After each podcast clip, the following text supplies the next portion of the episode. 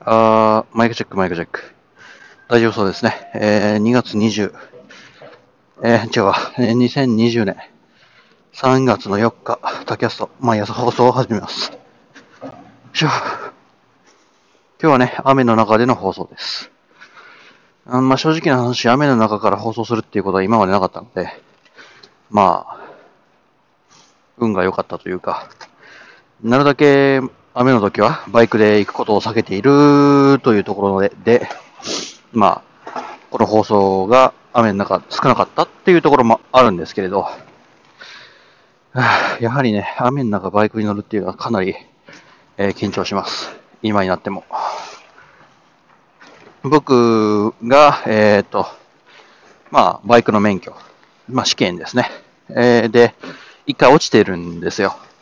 で、その落ちた時は雨で、で、まあ、急制度と、まあ、スラロームの方がね、あの、ダメで落ちたっていう記憶があります。違うな。あれは、免許用の試験ではなくて、えー、まあ、試験内の、試験内というか、まあ、教習内での試験ですね。に、ちょっと、えー一回ほど、えー落ちてしまったという経験があるので、あまり良い思い出は、えーないですね。よいしょ。まあ、良い思い出もないですし、実際危険ですので、あまり、あの、いつものように飛ばした運転はできないというところで、まあ、いつも飛ばしてると言いながらね、残念ながら飛ばせないんですけどね。怖くて。はあ、まあ、そんなところで、今日もはす、えー、ぼちぼち行きたいかなというところです。さてさて。まあ、雨の時何が困るかっていうと、やはり、えー、渋滞関係ですよね。いつもだったら混まない道、いつもだったら渡れる信号っていうものが全く渡れなくなったり、えー、すごい渋滞マジで、予期せぬ渋滞が、えー、そこかしこで発生しているというところが僕の雨に対する印象です。で、しかも歩行者もね、えっ、と、傘が、え、傘を開いていることが多いので、まあ、体積がね、増えるわけですよ。言ってしまえば人間一人頭の。となってくるとですね、やはりそう、信号を右折左折するときも、えー、まあ、言ってしまえば、渡る時間が長くなるわけですから、同じ、えー人数であったとしても。で、そこを鑑みると、やはり、ちょっと、えー、渡るとき、右折左折するときも、そこで、あの、まあ、大きく差が出るかなといったところですか。それに、まあ、僕自身はあまりやらないんですけど、すり抜けとかね、多くされる方っていらっしゃると思うんです。で、まあ、そういったことをされる方としても、やはり、えー車道の方にね、傘がはみ出るというところもありますし、皆様いる急いでらっしゃいますんで、車道の方にね、えー皆さん出て走る、小走りで、あの、車道の方にはみ出て、で、信号を渡るっていうところも、えーいくつか、えー見られるところではあったりします。で、まあ、よいしょ。ちょっと今、えーゴーグルをかけました。うん。まあね、えー基本的に僕は、えーゴーグルかけない主義なんですが、ゴーグルかけなくてもね、えー一応、あの、ゴーグルよりも強いグラスがあるので、かけているので、まあ、あまり必要ではないというところでですね。ただ、雨となってくると話は別で、あの、目の周りですね、やはり。シューティンググラスをいつもかけているので、まあ、それ以外の周りっていうのがやはり無防備になってしまうと。で、風を感じるとかそういう目的でしたら、まあ、シューティンググラスで、えー一度、あのーバイクを乗ってみら見るっていうのも一つ、あの、ありじゃないかなっていうふうに僕は提案します。まあ、シューティンググラスといってもね、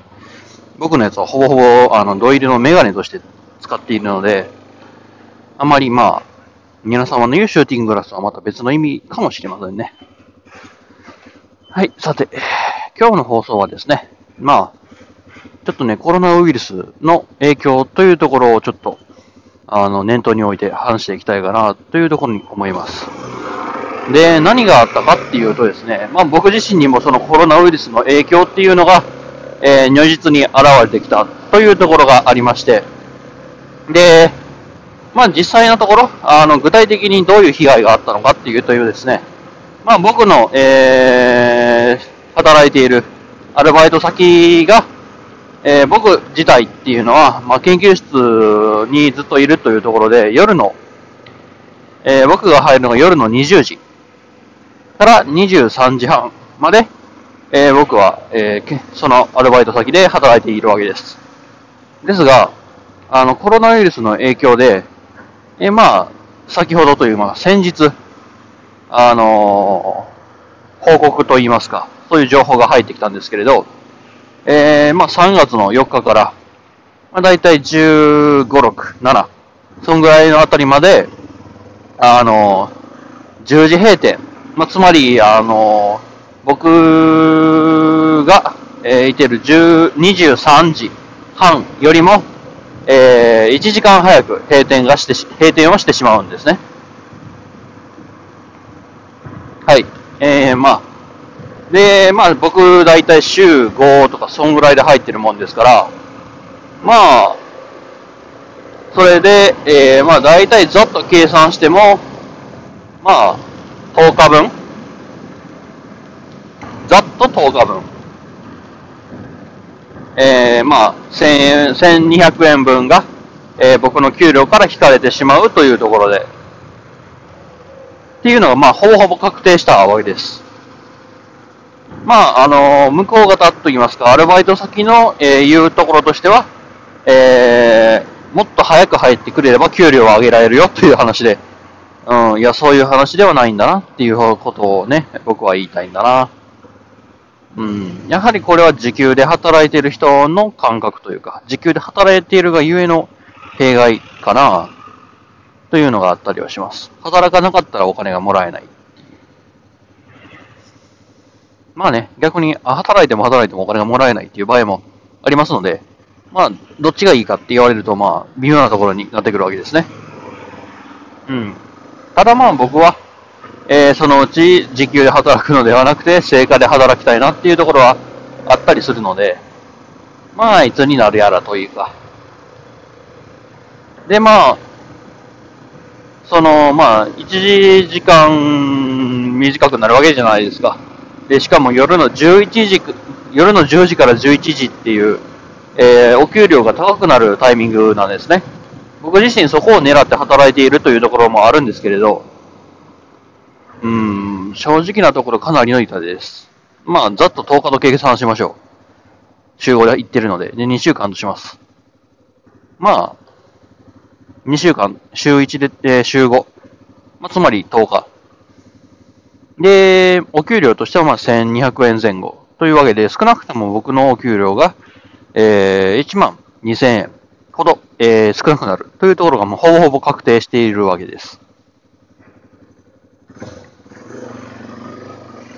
よいしょ。まあ、正直なところ、どうしたものかというところですね。うーん、よいしょ。正直ね、どうしようもない部分ではあると思うのですよ、僕自身も。うん、何かしら、えー、対策をするというところもないですし、じゃあ、この際新しいアルバイト先でもっていうことでもないですし、そうなんですよ。その2週間っていう期間が実に絶妙で、動かなくてもいいかなって思わせるような日数なんですね。はい。正直、ちょっとこれはきま、厳しいなうん。まあ、正直、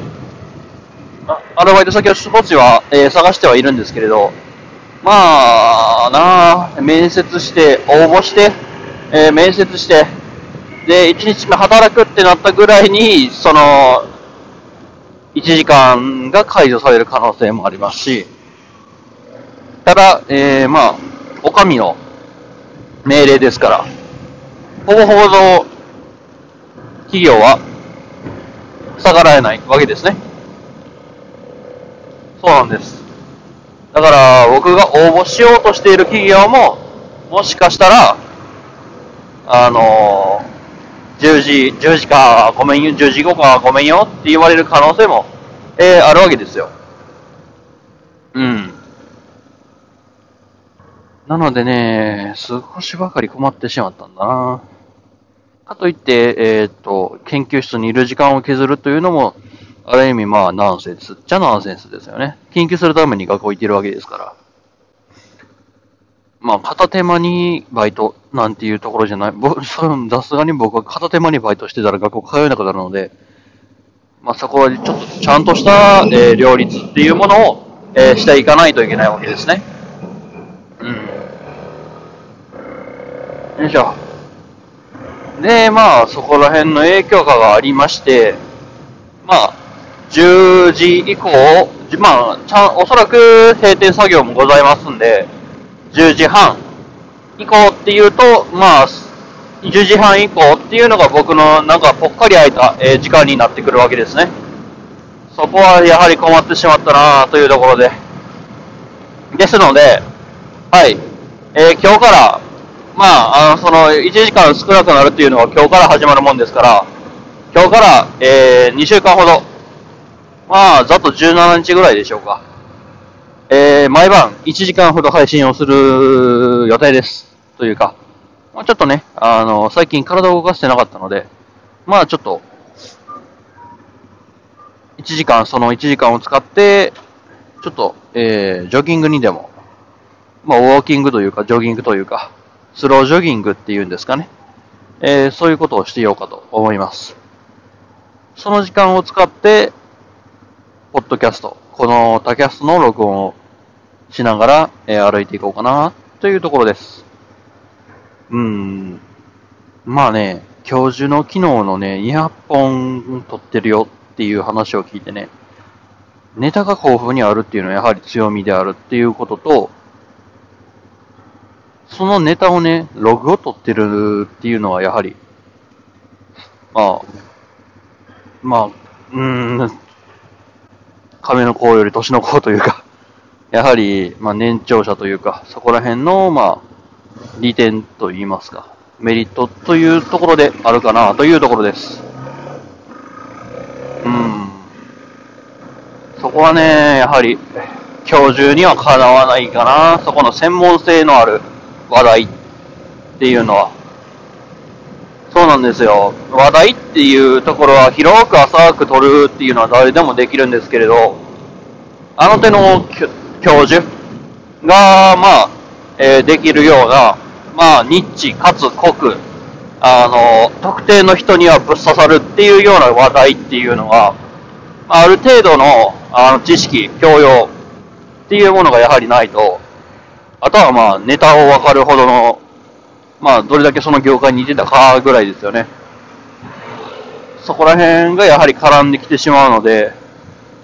この、まあ、言ってしまえば、この 2B には少し荷が重い分野ではあったりはするんです。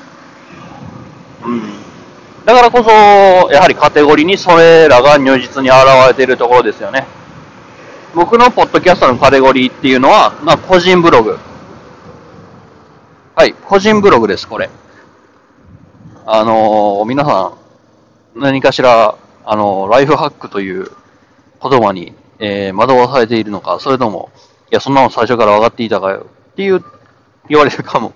しれないんですけれど、これは個人ブログとして、えー、僕は取っています。で、その間に、まあ、えー、学習支援、まあ、授業の解説だったりとか、えー、まあ、先輩、大学院の先輩を交えてでの、まあ、えー、大学院、え目指す知名度トークみたいな感じの話を、まあ、ちょろちょろと挟んでいく予定ではあったりするんですけれど、うん、これ自体は僕は個人用ブログとして、えー、ログとして残残している。というところはあったりはします。で、まあ、それと比べ、その教授のポッドキャストのカテゴリーっていうのは、えー、確か科学やったかな？確かそんな感じのカテゴリーやったと思います。カテゴリーからしてやはり違うんですね。うん。まあだからこそ僕のように、この毎日放送する、毎日録音するっていうものが、えなかったとしても、まあ、別段、不自然でもなければ、あのー、教授の授業といいますか、ある意味、自分の知識を切り売りするっていうところになってくるもんですから、言ってしまったらいつもやってることと変わらないんですね。はい。まあ、聞くところというか、まあ僕もその教授のポッドキャストはよく聞くんですけれど、うん。言ってることが、大体授業と変わらないっていう。授業の雰囲気と変わらないですかね。そうなんです。で、まあ考えると、うん、やはり、経験、知識ですよね、そこは。やはりここは、あの、どこに行っても武器になるっていうのがあるので、うん、羨ましいと言ってしまえばそこまで。あれを目指すっていうところになるとしんどいけど、やる価値はありますよね。打倒、打倒教授。うん。ただね、あの人ね、金持ってっかな。金というかね、知識と経験もあるんですよ。で、学習支援という、あの、名目もあるもんですから、あの、お上から金を、あの、授かることができるんですね。はい。僕自身はこう、一人で孤軍奮闘するしかないのですが、あれはね、あっちはね、もう、公式に、もう、お金が降りてくるので、ちょっとね、そこら辺も大きい違いではあったりはするんですよね。まあ、だからこそ逆に言ってしまえば僕はそこそこフリーに動けるので、その部分を生かして、えー、戦っていこうかなっていうところではあったりはします。うん。まあ、それ以前の話で、向こうはタンブラー、ツイッターっていうのは、まあ、だいぶ前からやってるんですよね。で、その部分を鑑みて、そのツイッターのフォロワーだったり、まあ、ブログの、まあ、あの、フォロワーだったりっていうの方からも、あの、リスナーが流れてきているというところがやはり強いところですね。つながりがもともとある人が、えー、よりつながりが重視されるものを始めると、まあ、無敵ですわなっていう。よいしょ。うん、僕自身もね、逆に言ってしまえば、そのつながりを作るためのポッドキャストでも僕自身としてはあったりするわけです。うん。うーん、と言っときながらね、あの、その教授とこの後と言いますか、えー、一応、差しで、えー、このポッドキャストを撮って同じ話を、えー、お互いのポッドキャストで、え出すっていう、話すことをしようかなっていう話はしています。で、まあ、同じ話を互いのポッドキャストでするっていうのは、なかなかないと思うんです。あの、誰かが誰かのポッドキャストの番組にお邪魔をして、対談をして、で、それをお互いにして、で、まあ、お互いの編集のいいところ、いいところっていうものを、まあ、やる、いいところいいところっていうのを引き出して、で、まあ、同じ対談なんですけど、切り方は全く違うみたいな。そういう感じのポッドキャストっていうのはよくあるかとは思うんですが、全く同じ内容のものをお互いのポッドキャストでするっていうのは、えー、なかなかないと思うんです。で、僕自身、これに対して、あの、なぜないかっていうところをちょっとばかし考えてみたんですけれど、まあ、おそらくやる価値がないと思われている方々が一定数以上、うん、っていうのと、まあ、お互いに失礼だよねっていうところで考えてるのかなっていうのがあると思います。で、まあ、やる価値がないっていうのは、まあ、言ってしまえば同じ情報なわけじゃないですか。ってことは、まあ、どっちで聞いてもいいわけでしょ？つまりは。つまり、自分のポッドキャストの番組のいいところっていうのを、えー、引き出すことができない。まあ、自分の番組の特徴っていうものを出すことができないのではないかっていう、まあ、危惧っていうものと、まあ、先ほど言った相手に失礼っていうのは、結局のところ、それって同じ情報が流れるわけですから、先ほども言った通り、どっちでやってもいいわけですよね。ってことは、まあ、いつも聞いてる方、いつもよく聞いてる方の番組でよく聞こう。聞こうってなるわけですよ。まつまり、言ってしまえば、あの、登録者数、視聴者が多い番組の方を聞くっていう可能性が高いわけですね。ってなってきたら、やはりそこはこう、日本人らしいと言いますか。うん。お互いに遠慮し合って、いや、まるまるさんにこんなさせるわけにもいかないし、迷惑かけるわけにもいかないし、あの、リスナーを取るわけにもいかないし、っていう、まあ、そんな感じのやりとりがあるんではないかしら。っていうところが僕の推察というか、まさか考察ですかね。まあ、そうじゃない可能性もあるとは思うんですけれど、まあ、多分にありますよね。でも。まあ、そこら辺は、あの、お互いにどういう風になっているのかっていうのを、えー、一回やってみてですね。で、それのデメリットとメリットっていうものを、えー、お互いに、えー、把握してみるっていうのが面白いんじゃないかなっていうところで、えー、今、えー、調整を進めています。はい。えー、全く同じっていうことですから、まあ、言ってしまえば、まあ、プラットフォームが全然違うわけですよね。そこもすり合わせが難しいところのゆえんなんだろうなっていうのは思ったりはします。ようん。まあ、正直僕が使ってるのはアンカーのまあ固定の BGM だったり、入り方だったり、えー、まあ、差し込みだったり、僕は基本、あの、一本撮り、一発撮りで、しかもそれをそのまんま無修正で、えー、放り込んでるわけですから、そういうやり方をしているポッドキャストと、また全然、なんかこう、いろいろと、えー、CM だったり、いろんなものを差し込んでいるポッドキャストっていうのとは、やはりやり方が違うわけですね。で、そこのすり寄せ方っていうものがやはり違ってくるので、えー、同じポッドキャスト、違う、違うポッドキャストで同じ、全く丸々同じ放送するっていうのが難しいんだろうな、っていうのがあったりはします。はい。まあ、ただそこら辺は僕のポッドキャストはまだ出来たてほやほやで、えー、どんな形でも変化できるという柔軟性をまだ持っているはず。まだ持っているはず。うん。っていうので、まあ、いろいろとあの、話すことができるわけですね。まあ、そこら辺がまあ、進行のポッドキャスト。後から来たポッドキャストの、まあ、利点かな。後追いができると。うん。で、先駆者のポッドキャスターさんたちの、まあ、いいところ悪いところを、えー、引っ張ってきて、で、分析するっていうのができるっていうのが、後出しの、えー、ポッドキャストのいいところかな、と思います。よいしょ。まあ、僕自身、あまり、あの、他のポッドキャスターさんの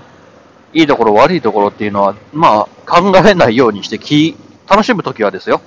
楽しむときは、もう、あまり考えないようにして聞いています。あの、流行り物通信簿っていうのを最近よく聞いているんですけれど、あれはすごく面白くて。で、まあ、参考にしようかなと思った時期もあったんですよ。ホネストさんとかの喋り方とか。面白、面白いなと思って。で、思ったんですけれど、あれって掛け合いなんですよね。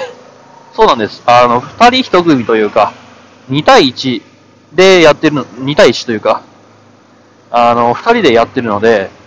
あまりその、僕一人、えー、ピンでやってるところ、ピンでポッドキャストをやってるのは、あまり参考に、あの、残念ながらならなかった っていうところがありましてですね。うん。なのでまた別のポッドキャストさん、一人でやっているポッドキャストっていうのを、えー、まあ見ていこうかなっていうところです。で、ちょっと目をつけたのが、えー、最近僕と一緒の、えタイミングで始めた、えー、純正寺ラジオっていう、えー、番組がありまして、これ自体は僕の教授からのおすすめです。はい。ある時、あの、うちの教授からですね、突然、RSS フィードが飛んできまして、で、なんじゃと思ったら、まあ、その番組の RSS だったという話です。うん。びっくりしました。僕自身あまり RSS に、まあ、詳しくはないので、まあ、とりあえず、その、リーダーを突っ込んで、リーダーをインストールして、その RSS フィードをあの突っ込んで、で、まあ聞くようには最近なりました。うん。ただね、やはり RSS を使う、うん、方々、RSS リーダーを使う方々っていうのはすごいやはり少なくなってるみたいで、うん、まあいろんなブログだったり、まあいろんなサイト、ウェブサイトを、えー、閲覧して、で、何かしら情報を得ようと思ったんですが、やはりまあ皆さん書いてあるのは過去の遺産みたいな感じのニュアンスで、えー、書かれてあるところが多いかなというところです。そう。あの、RSS リーダーというのがあってねとか、RSS リーダーっていうものは、が過去に存在して、みたいな感じの切り口の、えー、まあ、ブログだったり、紹介文っていうのが多かった印象ですね。僕自身も RSS リーダーっていうのはあまり知らなかったですし、まあ、えー、文字を見たことがあるぐらいだったので、全然、まあ、知らずにいろいろとやっていたもんですから、まあ、そうですよね、今はもうインスタグラムだったりっていう SNS、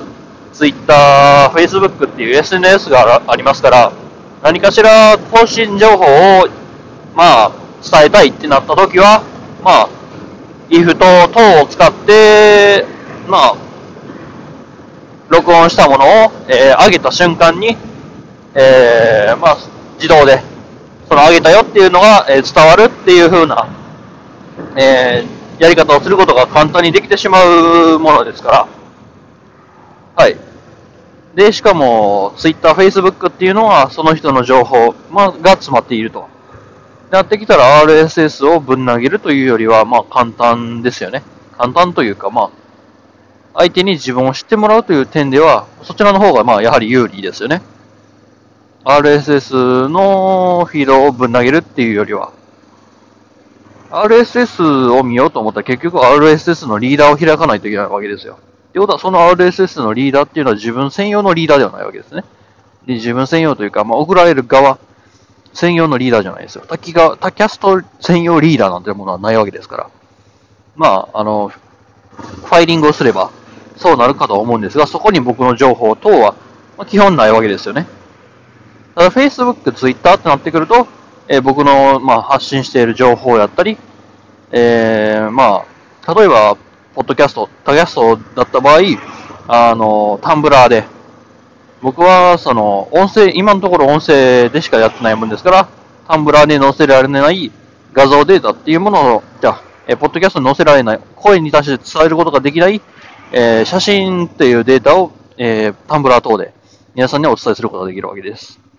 ってなってきたら RSS リーダーよりも、えー、そういった SNS っていう方がもっとパワフルなツールであるよね。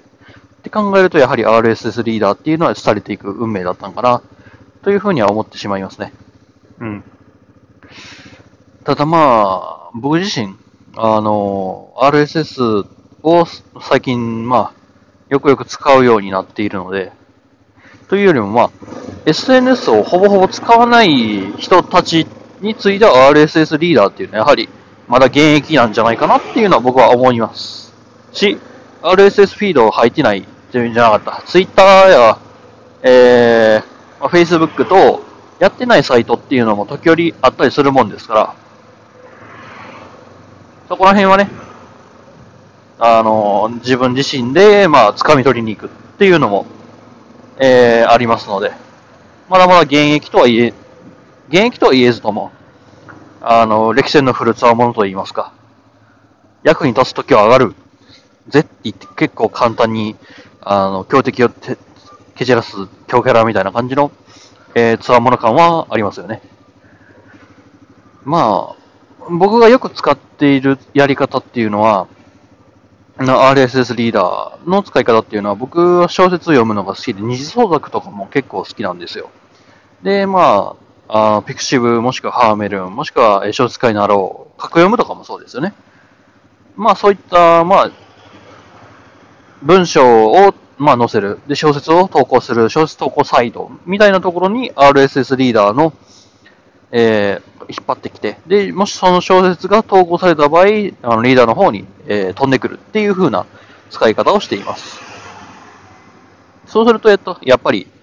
あのー、自分の好きな小説、っていうのは、いつ投稿されるかっていうのはわからないじゃないですか。基本的にまあ毎日、あの、毎週、同じと時間で投稿していらっしゃる、えー、筆者の方もいらっしゃるんですけれど、まあそこら辺はね、なんとなしに、あの、時折気まぐれで全然別の時間帯に、えー、投稿したりだとか、することもあると思うんです。ってなったらやはり、うん、そこら辺は RSS リーダーの出番ですよね。っていうのもありますし、あの、僕自身 RSS リーダーを、そもそも RSS を知る前までっていうのは、あの、休憩時間のたびにスマホを開いてですね、巡回するぐらいの、あの、まあ、てしまったらもう本当に中毒者のような あの小説はまだかまだかみたいな感じでずっとあの張り込んでいるような、えー、そんな生活を送っていたわけですけれど、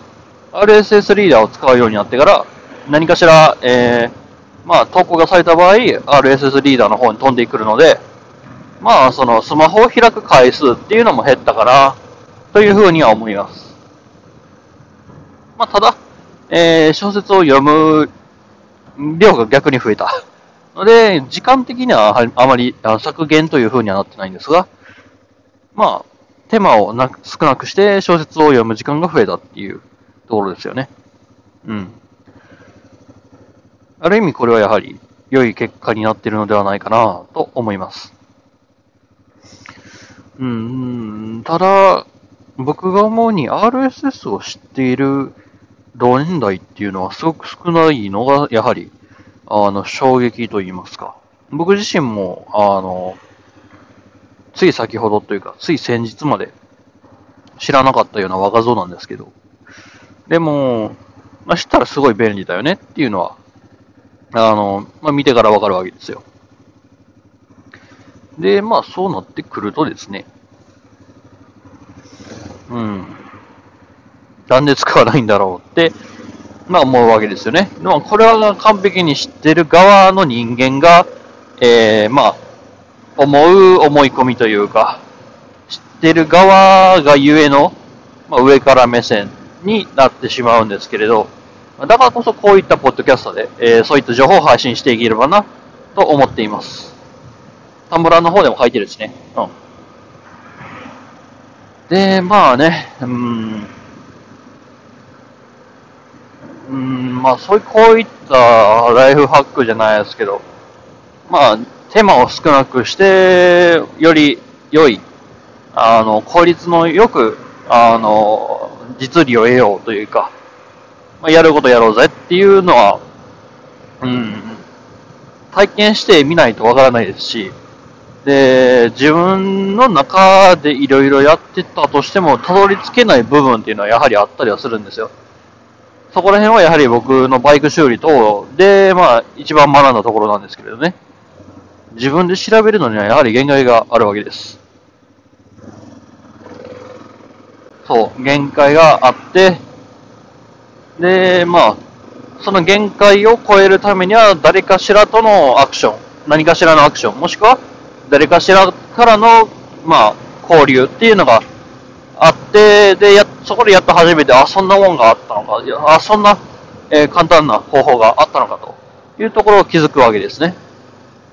うん。自分で調べるっていうのもあるんですけれど、その自分で調べるっていうところも調べ方っていうのもまた、えー、人と会って、で、人と話して、で、教えてもらって、っていうものがやはりあったりするところが多かったりするので、何かなれば100%自分の力でやりましたっていうのはすごい、あの、労力がいるかと思います。まあ僕自身、それで、あの、バイク修理をしたので、